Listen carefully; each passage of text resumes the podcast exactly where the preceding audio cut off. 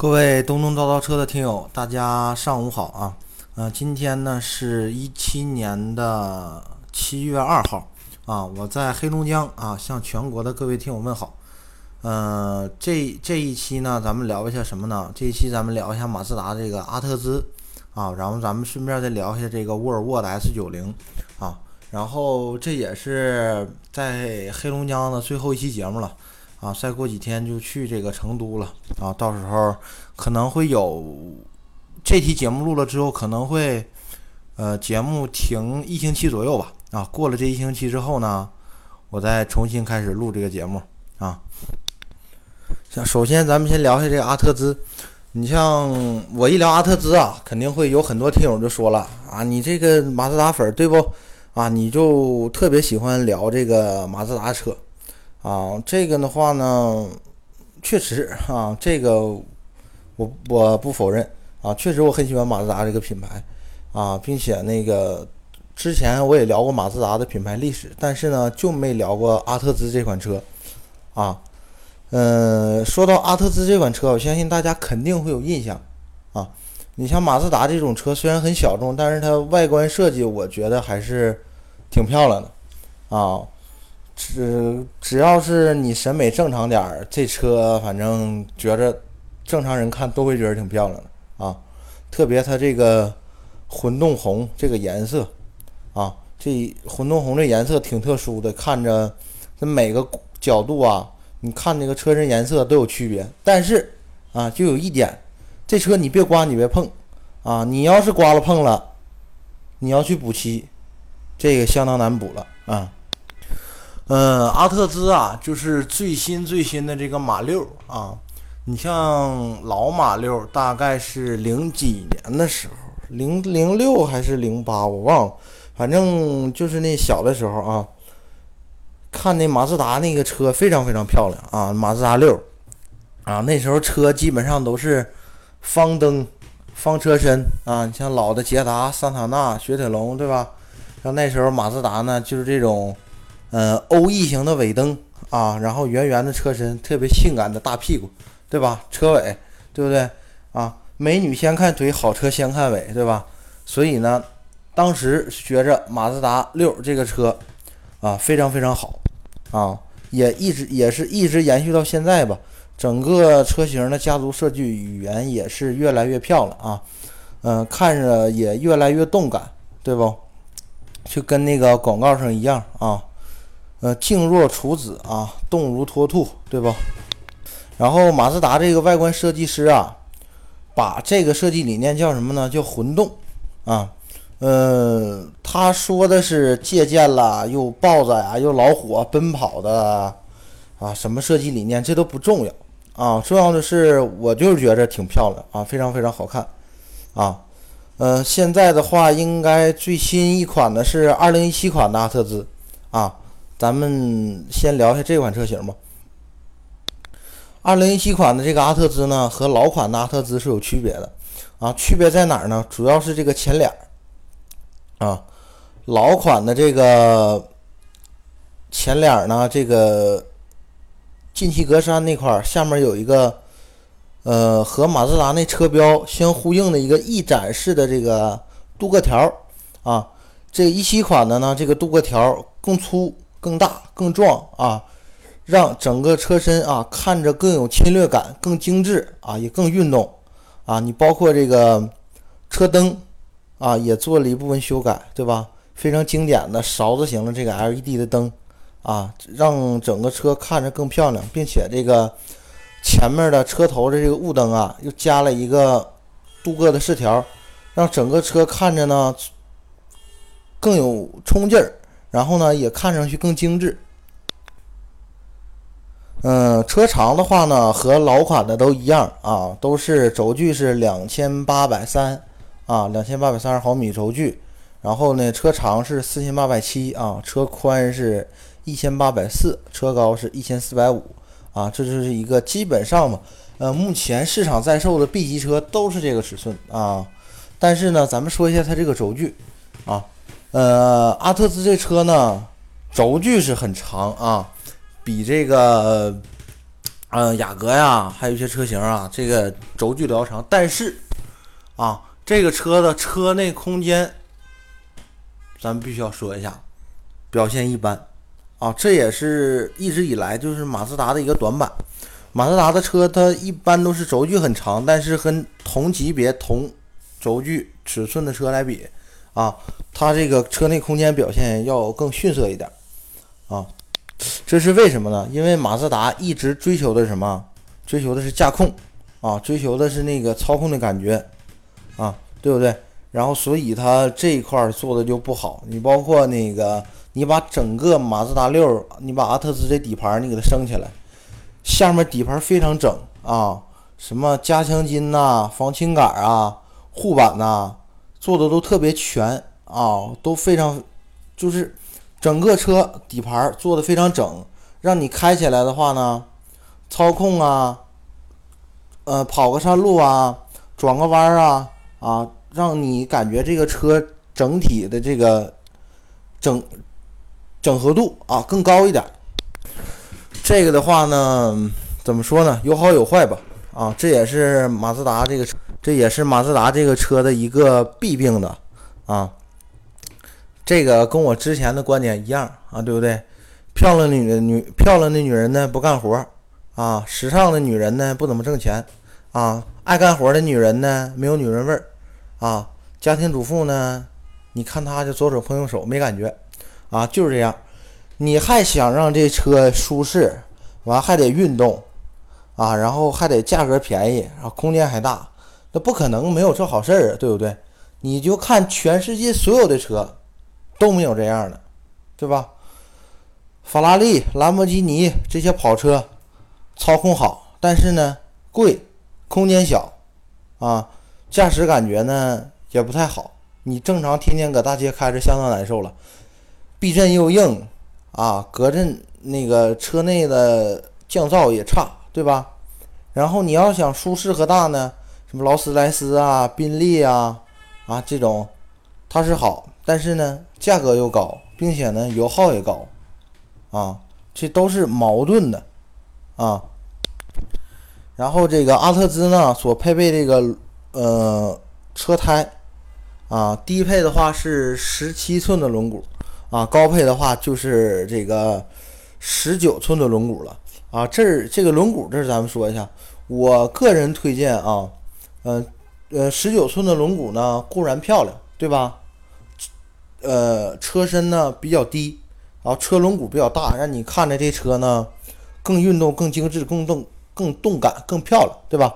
呃，并且呢，这个车身是有比例的啊，这是咱们说一下。汽车公认的一个设计是什么呢？就是两个车轮的中间这个距离正好能放下三个车轮，这个车呢车身看着就特别协调。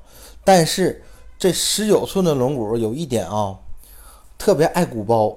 啊，你像咱们国内的这个车路况都不，呃，城市啊路况都不太好，完你这十九寸的轮毂啊，过了坑啊，过个包了的，啊，刮花了呢，车轮毂还难看。你要是给车胎弄鼓包了呢，这胎也挺贵的，二二五四五的，对吧？你换一个这胎，你换个倍耐力的，换个米其林的，换个马牌的呀，啊，换个稍微好点的这个轮胎，基本上都得一千多块钱吧。啊，跟这个低配的十七寸这个胎差了挺多啊！十七寸的胎买一个最好最好的这种普通的，比如说倍耐力 P Zero 啊，啊，米其林的那个 PSS 啊，这种胎大概也就得七八八九百块钱吧。你像这种胎的话，你换一个十九寸的都一千多块钱啊。嗯，说到轮胎尺寸了，咱们再提一下这个马自达三啊，马自达三叫昂克赛拉。昂克赛拉的轮胎呢，挺他妈另类的啊！我也不知道这马自达怎么想的。它那规格什么呢？二幺五四五二十八啊，这个呢是二二五四五二十九。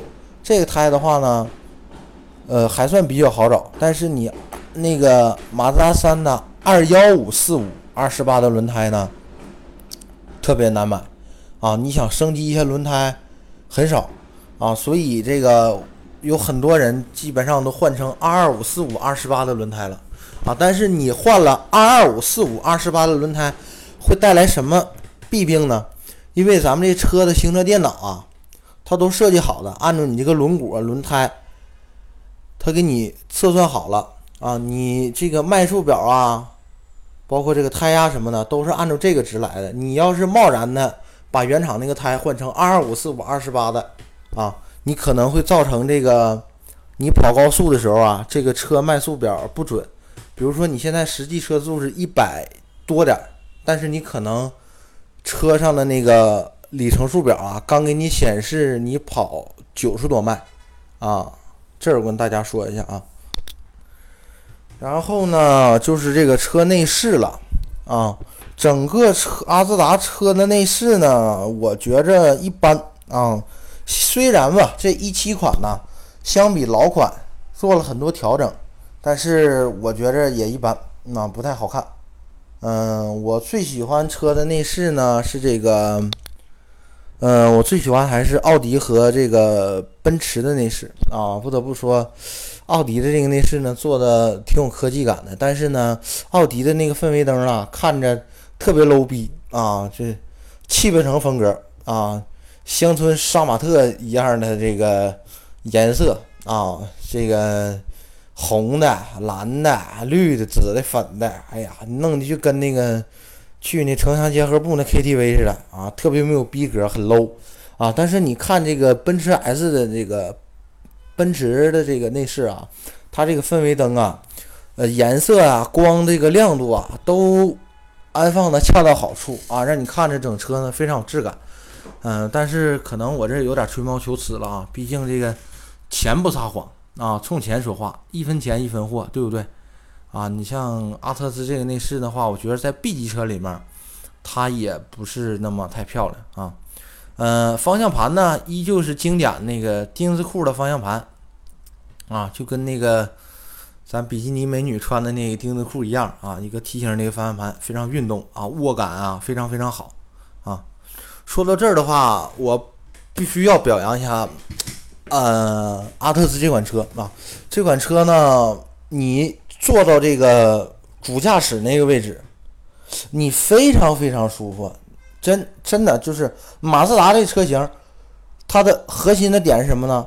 就是为了驾驶啊，让你驾驶者坐到里面感觉特别特别舒服，非常非常爽。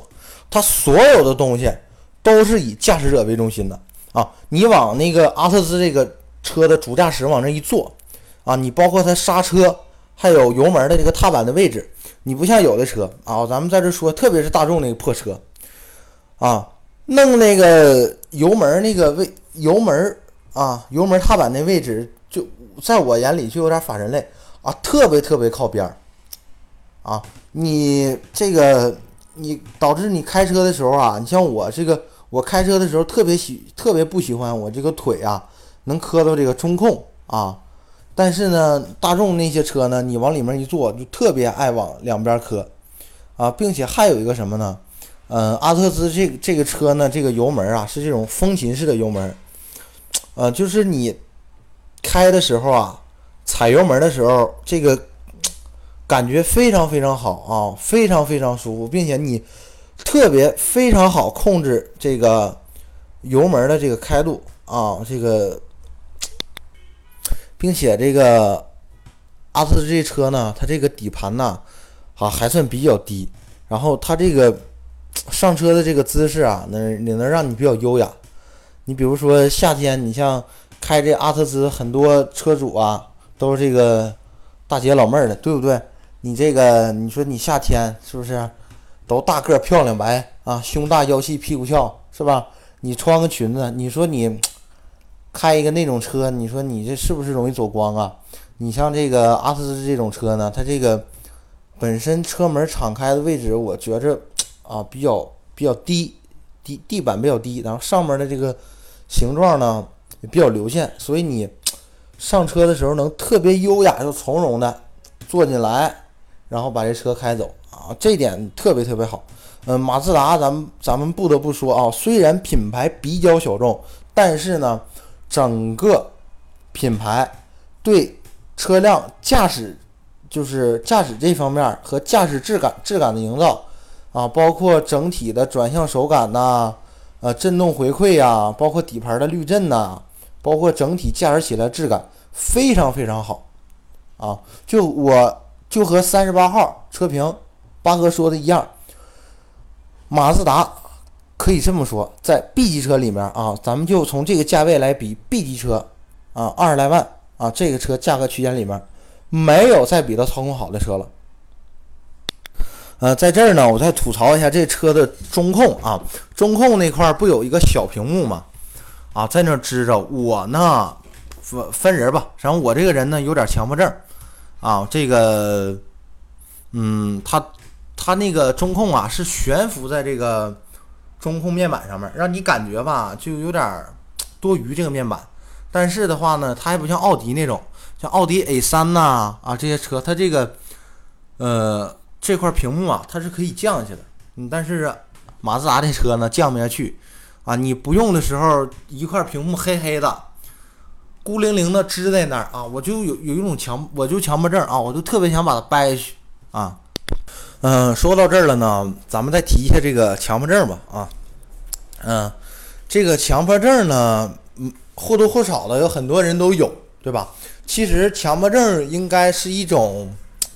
怎么说呢？是一种心理问题啊！你像我小时候呢，你像我这个我父亲呢，对我很严，对吧？没事老挨揍啊。那我，你包括我现在这个头左右两侧都有伤口，对不对？那小时候呢，基本上呢就是三天一小揍，五天一大揍啊。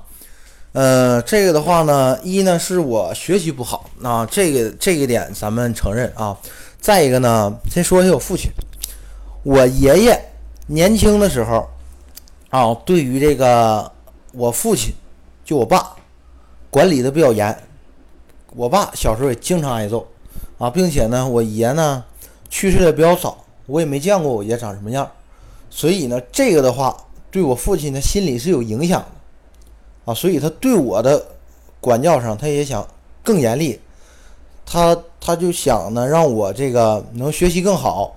啊，以后能挣更多的钱，有更好的生活，并且呢，我父亲小时候家里条件也特别特别不好啊，特别特别差，所以呢，他就受这点影响，他心里呢多少会有点有点问题。嗯，像咱们正常，嗯，目前国人嘛，有很多人其实心理层面或多或少都有点问题啊。你比如说你在北上广这大城市混，对不对？房子他们也贵，工作压力也大。生活压力也大，挣的呢虽然挺多，在北上广，但是呢花销也太大了，啊，你这个找个女朋友啊，结婚呐，买房子呀，买车呀，生小孩、上学呀，工作呀，这方面各种各种压力吧，会让你这个心理啊产生点问题，啊，你包括强迫症这点就是什么呢？你比咱们就说，我就先以以我自己啊举一个例子，咱们说一下，我就有强迫症，啊，所有的东西呢。我就喜欢特别简单的东西啊，就我用的那个桌子，就只放一个电脑，只放一台灯，只摆四台车模，啊，就这样。呃，东西多了呢，我就受不了，并且我这个人呢，因为从小经常被父亲老挨揍啊，咱对不对？并且咱这个学习也不好，对吧？你像咱们像我小时候这一代啊，这个怎么说呢？现在这个社会导向也一样。就觉着这个学习好的孩子呀，什么都好啊；学习不好的孩子呢，啊你妈他就是不好啊。你像我这个上初中小学的时候啊，对吧？这个老师一整就什么，是呃抓个学生当反面典型了，那基本上那就抓我啊。什么上课说话啦，啊这个抽烟喝酒啦，搞对象了，就这些事儿我没干，他也往我头上安啊，他也赖我。啊，但是所以这些这些事儿和这些层面对我心理上是有有影响的，所以我现在呢，夏天无论多热，我都必须关着门关着窗睡觉啊，因为我这个知道我自己心里有什么问题啊。小时候老被挨揍，并且呢，这个学习也不好，老被人说你就是自我保护意识特别强，并且自尊心也特别强啊。特别睡觉的时候，他那种自己一个人在一个密闭的屋子里。啊，寻找这种这个感觉吧，对吧？这就是一种偏病态的这么一个心理啊，这就有点特别特别特别特别轻微的抑郁症啊。然后这个强迫症怎么来的呢？跟这都有关系啊。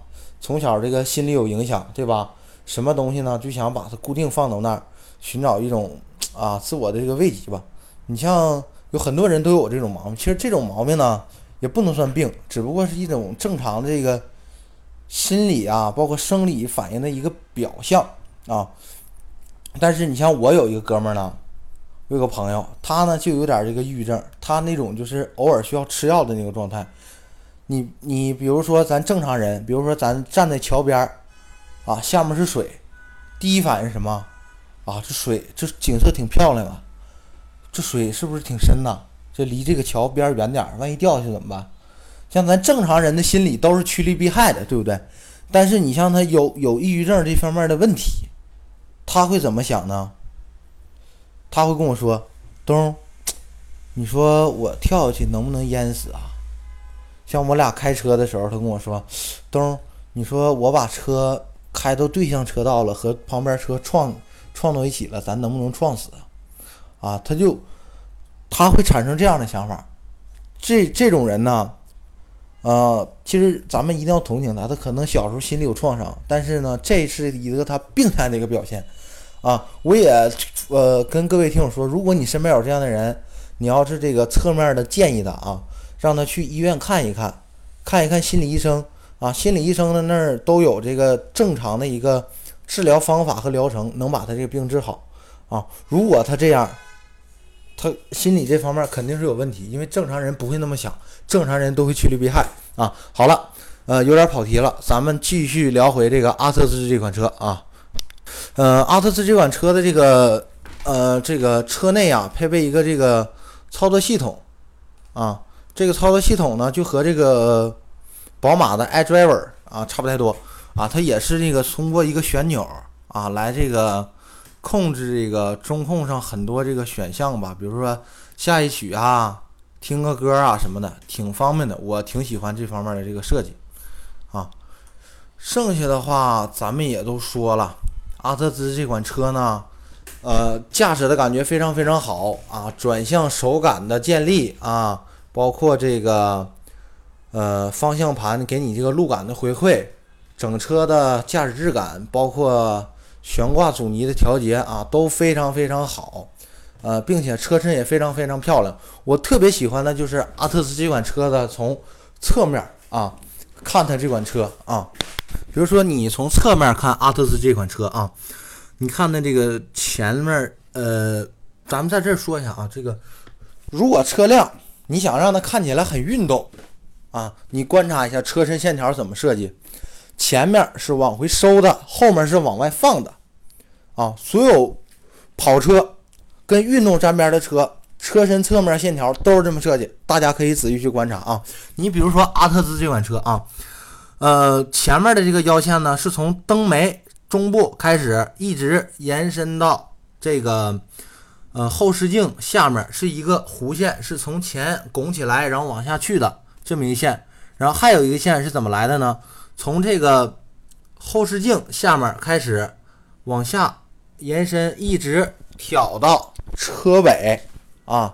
所以呢，就让侧面看起来这个车呢，啊，非常有这个肌肉感啊，非常有张力，感觉这个车呢，有真就是啊，和设计师说的一样，像一个豹子一样。有一个向前奔跑的这么一个感觉啊，让整个车呢看起来更运动、更动感、更协调、更漂亮、更美观啊啊！总的来说呢，我非常非常推荐这个呃阿斯这款车啊。咱们说了外观，说了内饰，咱们再说一下它这个创世蓝天发动机啊。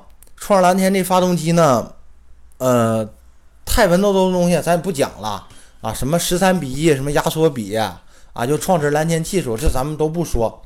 我就告呃，就一点，我跟各位听友说，啊，动力呢比较强劲，啊，它但是它是一个自然吸气的车，可能低扭非常差，这是通病啊，呃，但是呢，发动机输出很线性啊，油耗比较低，我觉得这就够了，啊，咱车厂啊，你特别是他妈大众啊，咱们说一下，大众爱宣传什么呢？啊，什么我这是沃德十佳发动机啊，EA 八八八，对不对？又什么啊，马力强劲，对不对？低扭低扭充足啊，呃，高速什么省油，对不对？这都话术啊，大众就这些话术老跟咱说。其实这个呢，我觉着对老百姓来说都是屁啊！你像咱老百姓买车，你包括我自己买车，我也一样。发这发动机呢，总结起来就这几点啊：一可靠耐用，二呢省油，三呢动力呢比较平顺啊，动力呢够用，还比较强劲就可以了。没必要追求那什么，又沃德十佳发动机了。你啥德十佳发动机，你那玩意儿老烧机油也不行啊，对不对？像大众这 E 开 E 八八八的这听友啊，如果你这车烧机油呢，你就在咱们的这期节目呢下方呢给我留言啊。十个开 E 八八八的，八个都得烧。那俩的话呢，是他不知道。烧机油。啊。大众为什么跑得快？混合动力啊，机油跟汽油一起烧啊，对不对？那能跑得慢吗？啊，咱们再说一下这个，呃，马自达这个变速箱，这变速箱呢是爱信代工的，但是啊，马自达呢跟这个丰田是有协议的，这变速箱技术啊和这个使和这个匹配车型来说，只能马自达自己用。啊，其他车厂和车型不能用，包括整整个变速箱的技术啊，丰田是不能用的啊。但是呢，这个丰田和马自达呢也也有合作的关系啊，具体人用没用咱也不知道。咱们就说一下这个变速箱呢，非常非常平顺啊，换挡非常非常快，升档呢也比较积极，也非常非常平顺啊，就是非常非常好。呃，对于变速箱这块呢，哈，呃，我一直都都是这么一个比喻吧，啊，比较恰当啊。十八岁以下的听友把这一段关了啊，不要听。一个好的变速箱呢，就跟少妇一样。啊，你这个拍拍屁股啊，摸摸头啊，薅薅头发呀，他就明白咋回事儿，这要换姿势了，对不对？啊，不太好的变速箱呢，就跟那个大众那双离合似的，DSG，对不对？大傻瓜变速箱啊，DSG 大傻瓜，对吧？他就跟这个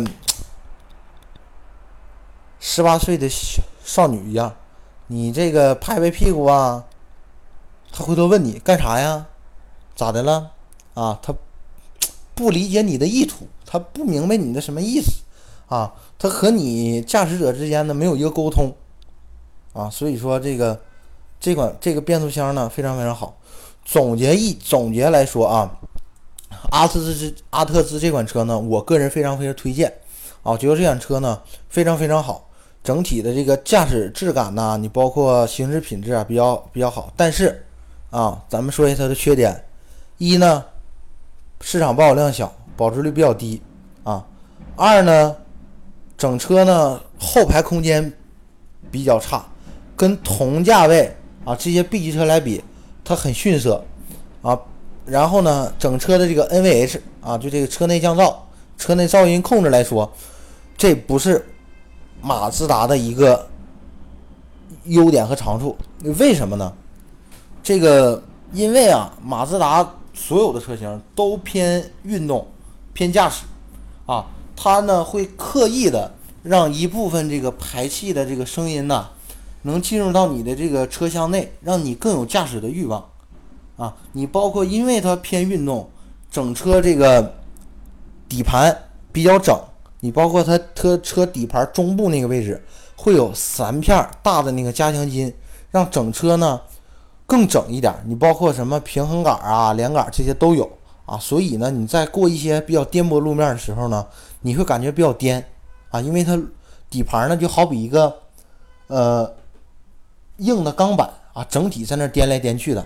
你跟这个天籁啊比不太一样，你像天籁这种车偏舒适，它悬架底盘呢不是那么太整，呃，悬挂的话呢调教也比较软啊。同样换来的也是驾驶质感比较差。你比如说它呃天籁的那个底盘啊，就好比这个鼠标垫，很软，对不对？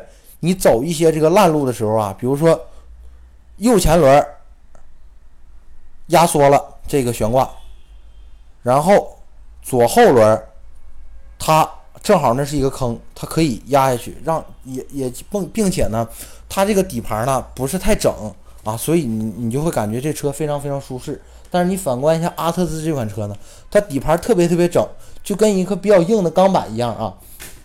比如说你让它走一个呃对角线的一这种坑，它右前轮下去了，因为它比底盘特别整，它左后轮可能就翘起来了啊。所以说的话，行驶质感呢，在一些颠簸路况的时候呢很一般。但是马自达这个车呢，所有的东西都是以驾驶者为中心的啊。呃，总结一点啊。嗯，如果你是想追求一点激情，并且想兼顾一下家用，并且呢你特别喜欢驾驶，我非常非常推荐你买这个阿特兹这款车啊，并且有一个忠告，我要跟跟各位听我说，阿特兹这款车啊，买呢，我非常推荐买那个2.5啊蓝天运动版啊，十九万九千八官方指导价那个啊。然后，如果追求点舒适性配置，就买这个，呃，二点五带 BOSS 音带 BOSS 音响最低配的那个啊。我不太推荐二点零的车型，并且呢，这款车你如果想长期持有可以，但是如果这车你想想开个一年两年再卖，我告诉你，等你卖的时候，你就会感觉裤衩都赔没了啊，就这样啊。好了，嗯，咱们这一期呢，再说下一款车型，说一个什么呢？沃尔沃 S 九零啊，S 九零这款车呢，首先一点啊，我没开过，也没坐过啊，这个我跟大家说一下。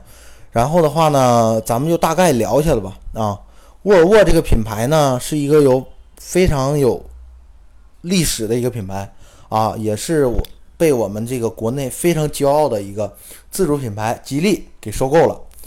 呃，收购之后呢，吉利给沃尔沃拿了一百万美金，让他研究新的发动机和动力总成。啊，仅仅用了几年，沃尔沃就研究出了一个新的总成啊，就这个四缸的 2.0T 发动机。啊，嗯，我觉着沃尔沃这么做非常非常明智啊，因为现在的话，小排量涡轮增压发动机是一个趋势。并且呢，他把这一百万美金放到他们自己里面研究出来，这个二点零 T 发动机可以匹配很多很多车型。你比如说现在这个大车到小车都能用这二点零 T 的，比如说大的这个叉 C 九零、S 九零，小的呢 V 四零、S 六零这些，哎，叉 C 六零以后都能用上这个二点零 T 发动机啊。我我个人非常喜欢沃尔沃这个品牌啊，我觉着沃尔沃这个品牌呢。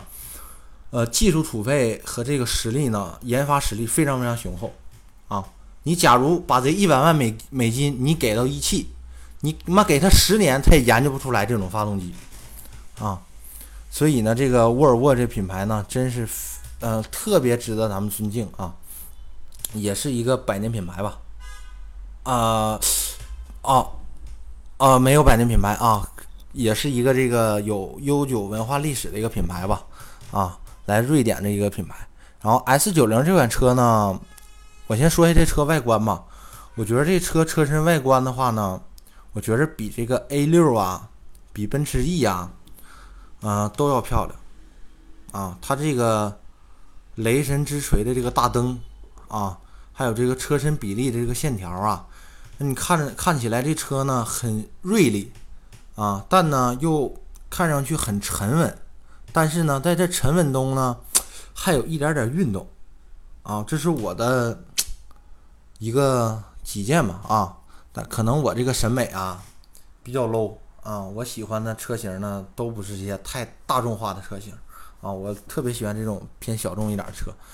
呃，沃尔沃尔沃这个车呢，什么驾驶质感呐，什么这些咱就不提啊。我我我所了解的是什么呢？沃尔沃这个车呢，价格比较高。维修保养比较贵，为什么呢？因为沃尔沃这款车，沃尔沃这个车呢，它这个整车的这个制造工艺啊，包括车内用料啊，非常非常足啊。你有有时间，咱们听友可以去这个四 S 店闻一闻啊。S 九零，你包括整个沃尔沃车系的任何一款车，你把新车车门打开，车内的异味都非常非常小啊！你特别是是什么大众、德系大品牌，对不对？大众、奥迪啊，你把那个车门板一打开，那个味儿啊！奥迪之前他自己的都承认，他在车门板的这个指震材料中用了一些特别廉价。根本不符合国家标准的一些沥青啊，用了这个沥青会导致什么呢？一些一系列的疾病吧，啊，小孩呢都容易给你熏出白血病来。我告诉你，非常非常严重。沃尔沃呢，最开始呢，一直以一直以来给大家标榜的什么呢？它安全啊，主动被动这呃安全性配置非常非常高。但是呢，现在的话呢，沃尔沃不太。推崇这个了，因为这个豪华车嘛，安全是必须的。现在沃尔沃主要推崇什么呢？推崇它这个车内的制造工艺，你包括它这个车的材料用料啊，都非常非常环保。它那个车呀，你包括这个，包括沃尔沃车座椅的填充物啊，它都是大豆纤维的。你不像这个一些这个德系大品牌，对不对？啊，又大众又奥迪的这些车。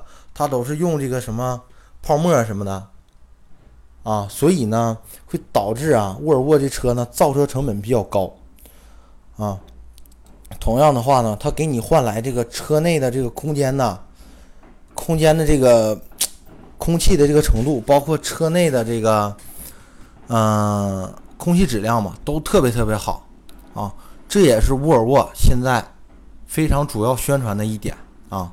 我个人呢非常非常喜欢沃尔沃这个品牌，啊，并且的话呢，这个品牌呢，我觉着被吉利收购之后啊，在这个会，我觉得它能有一个更好的一个发展吧，啊，并且这个北欧的这个设计呢，也特别符合我的心理。之前我也说了，我是一个有强迫症的人啊，我特别不喜欢桌面啊、书柜啊里面东西特别多，啊，包括车内的东西啊也特别多，我也不喜欢。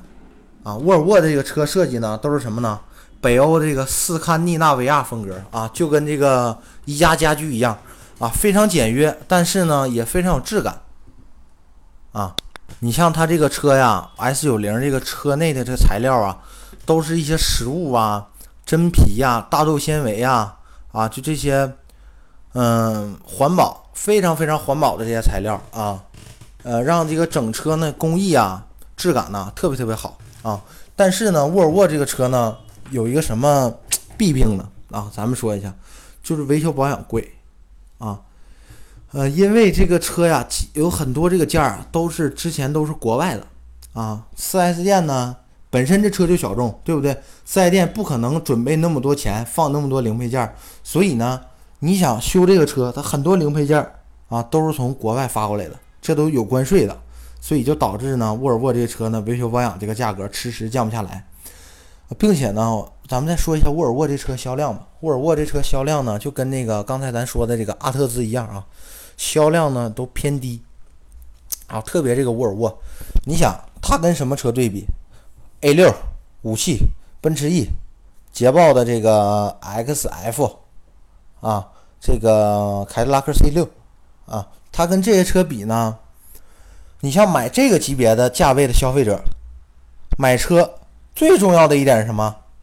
品牌溢价能力啊！买这个品牌的用户很多都是老板啦，或者做生意的，他需要通过品牌来烘托自身的这个价值。你比如说，你跟人去谈事儿，你开个奔驰、开个宝马、开个奥迪往那一停，对吧？可能他都没记住你这个人叫什么什么样。但是他能记住你开什么车，到时候一提，一说，哎，刘总，那回跟咱吃饭那小子谁来着？呃，就开开那个 A 六来那个，是不是？你一下子你就能对这个人有印象。但是你说你开一个沃尔沃这种车呢，他给人这个印象呢就比较低，啊，这也是呢这个沃尔沃这个车销量比较低的这个一个问题点吧。啊，但是呢，沃尔沃 S 九零这款车，我个人很推荐啊，因为我很喜欢啊。然后我觉得这个车呢，整体的这个质感的什么的工艺也都比较好。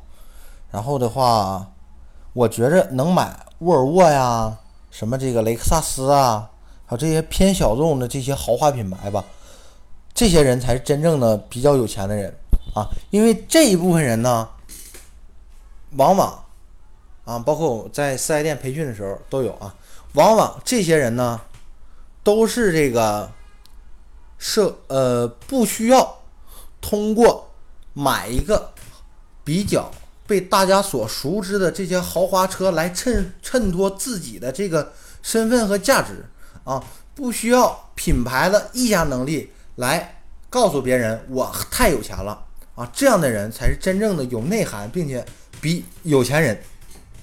我觉着开这种车型的人都是高端大气上档次啊，低调奢华有内涵啊。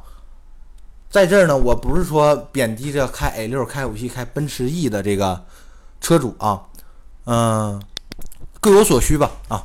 每个车型它能诞生，能在市场存活这么久，能卖这么长时间，都有它得是有缘的，树是有根的啊。这些车能卖那么多，你像 A 六、五系、奔驰 E 能卖那么多，它都有有原因的，对吧？每个车型呢都有每个车型的调性，每个品牌呢都有每个品牌的特点啊。可能开奔驰 E、开宝马五系的这些人呢，他通过这个能给他带来很多附加值，这个也可以说是这些车型存在的意义啊。但是这个沃尔沃呢，它能给驾驶者、车主带来的这些附加值呢，也是它存在的价值啊。好了，这一期呢也说了这么多了啊，感谢各位听友的收听，祝大家呢工作顺利，生活愉快啊。喜欢的朋友呢，可以在下方多多点赞，多多留言啊。然后的话呢，可能会在一星期之内嘛，可能会不更新节目了啊啊。然后的话，这个等我到了成都啊，六七号左呃七号左右吧，到了成都之后呢，都稳定下来了，然后我再找时间再录一期节目啊。感谢大家的收听啊！祝大家工作顺利，生活愉快，拜拜啊！本在节目结尾呢，再送给大家一首歌啊！这首歌呢是送给大家李志的一首歌吧啊！和你在一起。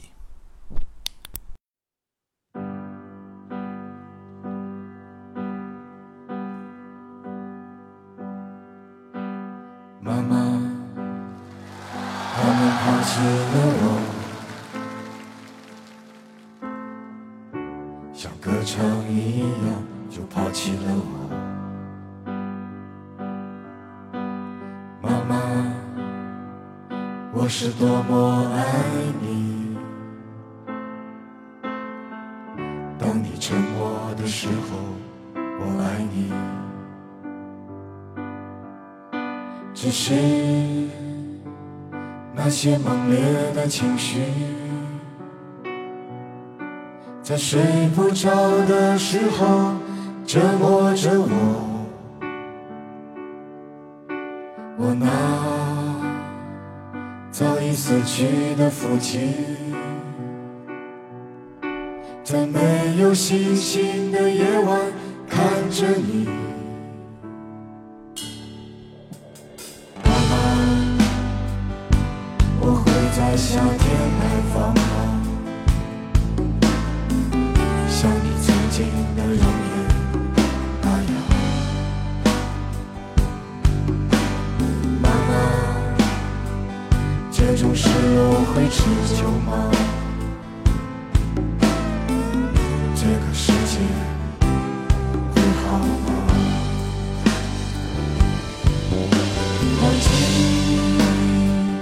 一些隐秘的委屈。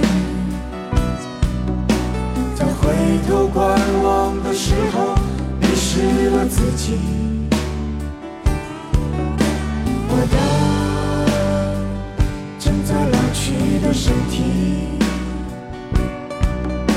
从某一天开始，就在渐渐失去。